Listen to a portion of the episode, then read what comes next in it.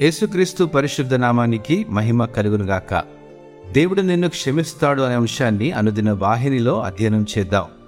నిర్గమకాండము ముప్పై రెండవ అధ్యాయం ఇరవై తొమ్మిదవ వచనం ప్రకారము ఏలైనగా మోషే వారిని చూచి నేడు యహోవా మిమ్మును ఆశీర్వదించినట్లు మీలో ప్రతివాడు తన కుమారుని మీద పడియే గాని తన సహోదరుని మీద పడియే గాని యహోవాకు మిమ్మను మీరే ప్రతిష్ట చేసుకునుడనను. మన దేవుడు క్షమించే దేవుడు. మనం పశ్చాత్తాపడి మన పాపాలను విడిచిపెట్టినప్పుడు ఆయన మనల్ని క్షమించడానికి సిద్ధంగా ఉన్నాడు.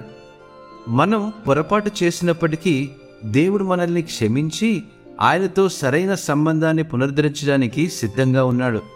మన పాపములు ఎంత లోతుగా చీకటిగా ఉన్నప్పటికీ మనం ఎల్లప్పుడూ దేవుని వద్దకు వచ్చి మన పాపాలను ఒప్పుకోవచ్చు క్షమాపణ పొందుకోవచ్చు.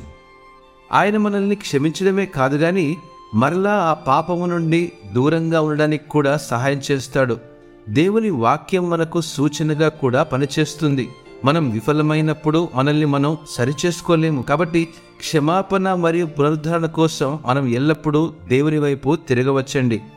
మనల్ని క్షమించడానికి దేవుడు ఎల్లప్పుడూ సిద్ధంగా ఉంటాడు.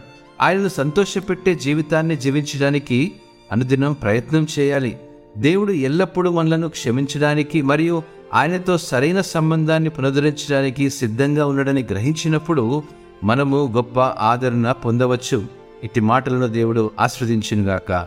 ఆమె